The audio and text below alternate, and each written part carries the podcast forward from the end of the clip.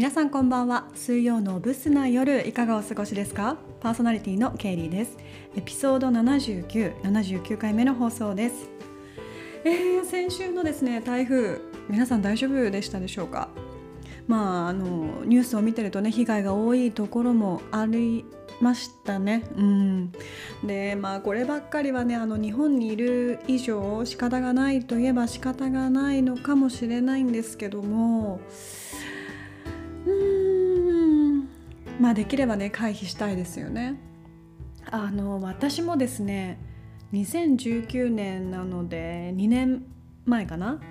台風19号っていうすごい大きいのが来た時にあの双子玉川も氾濫しましてで私その時あの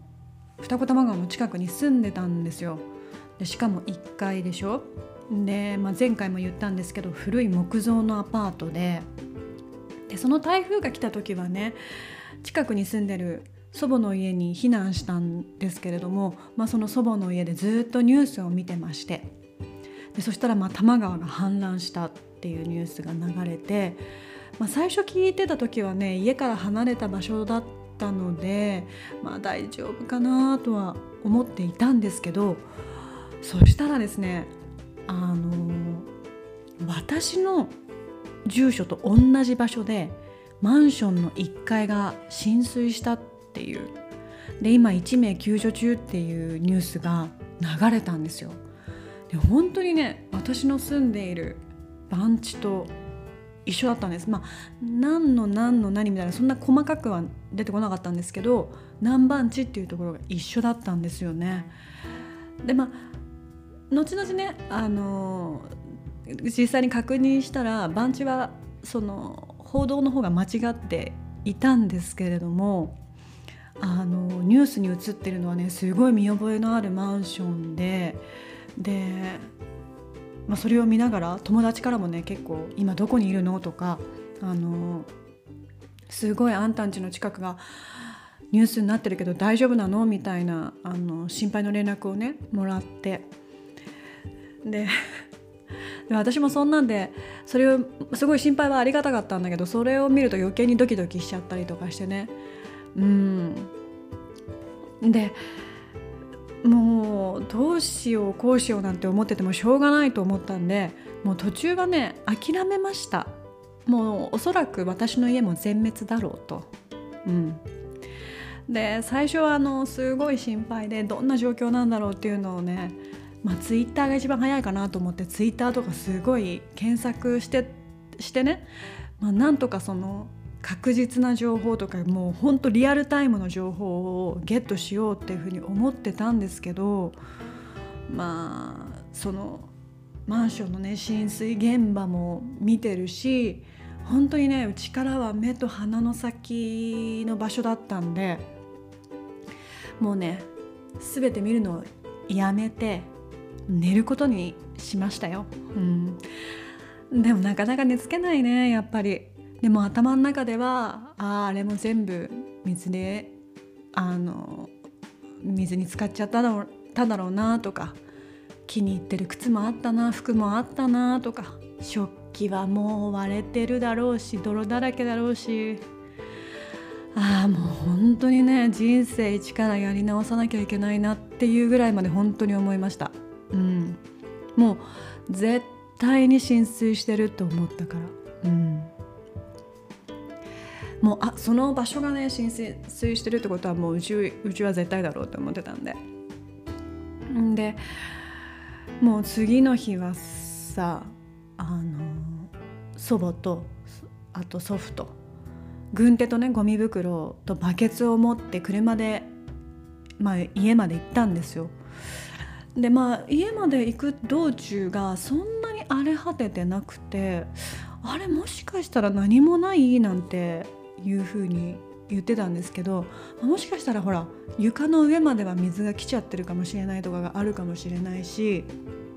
うんまあ、とにかく家に行ってみようということで家に着いたらまあね幸運なことに何にもなかったんです。うんでまあなんでかっていうとその被害のあったマンションと私の家との間にねちょっとこう丘のような堤防がありまして、まあ、その堤防でね水がせき止められたんですよ。なのでそれがなかったらもう全然こっちの私の家の方にも水が来ていた状態だったんですけどでも鍵開けて家入ってもう何もないっていうのを確認してもうベランダのドアを開けて「よかった!」ってもうちょっとすごい不謹慎なんですけどね思わず叫んでしまいましたね。うんで全然話したことのない近所の人とかにも「昨日は大丈夫だったんですか?」とか言ってもうドキドキがずっと止まらない状態だったからさ「ああそうなんですね避難されたんですか?」なんて聞きながらうんまあその後一切話すことなかったですけど。もうこんなもんかな近所付き合いはと思いながら。うん。でもうねあの時のドキドキとあの諦めた時の落胆。あもう全部終わったなっていう、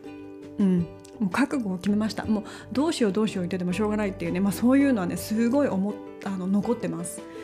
なのでなんかやっぱりこう水害とかね地震とかっていうのはすごい怖くなりますね。うん。だからその後はね友達にもね早く引っ越せってすごい言われたんですよ。身の安全を守るために早く引っ越した方がいいよっていうのをすごい言われてたんだけどなんやかんやでその後2年ぐらい住み続けたかな。うん、でまあ今の場所は3階なので、まあ、ちょっと高いんですけど海が近いのでねもう津波が来たらおしまいでしょうね。一発で。うん、まあそうなってしまったらそうなってしまう人生だったんだろうなって思うように今ここにいますけども。まあでもできればね回避できるのであれば対策等々してしたいですけどね。だから気をつけましょうっていうのもおかしいんですけど、うん、できることはやりましょうっていう感じだね。はい。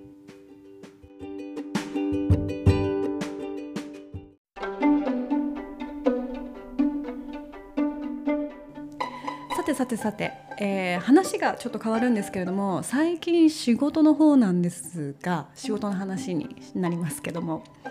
私ね今ノリに乗ってます。あのお笑いの小籔っているじゃないですか、まあ、彼のね小話を拝借するんだったらだんじり野郎野郎です。知ってます？だんじり野郎って。もうねだんじり野郎のごとく今あの私が引き継いだ案件をね回しまくってるんですよ。うん、まあ具体的にどういうことがあるかっていうと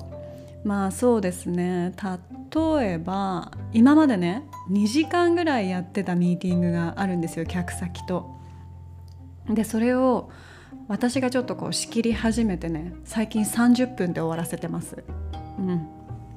この間あの別のミーティングあの同じ案件なんだけど別のミーティングではねもう8分8分で終わらせたよ。でしまいにはね取引先さん、まあ、客先に「もうこのミーティング必要ないかなと思ってるんですけど」とか言って言ってしまったぐらいなんですけどそう。まあなんでかっていうとその今一緒にやってくださってるポンコツさんよりはね私できちゃってるわけですよ。うん、なんでこう周りの私のん？周りが私に対する株がね、うん？まあまあ、とにかく私の株が上がりまくってるんですよ。そう。で私あの八方美人なんで、まあ、営業部でもいい顔するし工場の人たちにもいい顔するんですよ。うん、で一応新人で女性でしょ、うん、で今までねそういう女性が仕切るっていうことがなかっったのか、まあ、こんなねおばさんの私でもちょっとこうね新風を吹かせているわけですよ。はい。なんで本当に今ノリに乗ってます。ただね私知ってます。あのこの絶好調が続くわけないと、うん、絶対ですこれは。もう絶対ねあの違う波が来て試練が来るんですよこれから。うん、これはねなんか私自分自身でも想像ついてるんですけどまあポンコツさんとはいえ今はやっぱりねなんやかんや助けてもらってるんですただね彼が6月の中ぐらいにあの別の部署に行ってしまうんですよね。うん、なのでねその後私だいぶ試練だと思いますよ。うんまあ、なんであの今はできるだけねあのそのポンコツさんがいるうちに試練を乗り越えられるように前もってね準備とか心構えっていうのをしようと思ってるんですけどもうさ人生と一緒で好調がずっと続くわけがないのよ。うん、だからねこれに甘んじちゃいけないとかあの特に私なんかはすぐ調子に乗るから調子に乗っちゃいけないっていうのをすごい言い聞かせてこの絶好調の波に乗りつつも絶対にこうそう調子に乗っちゃいけないっていうこうね抑えをかけているんですよね。あのみこしでもさこう前でこう止める人いるじゃん。知ってる？知らないからねこう。なんかもうさっさと進練り歩くんだよねみこしって。もうさっさと歩きゃなもう23分で着くものをさ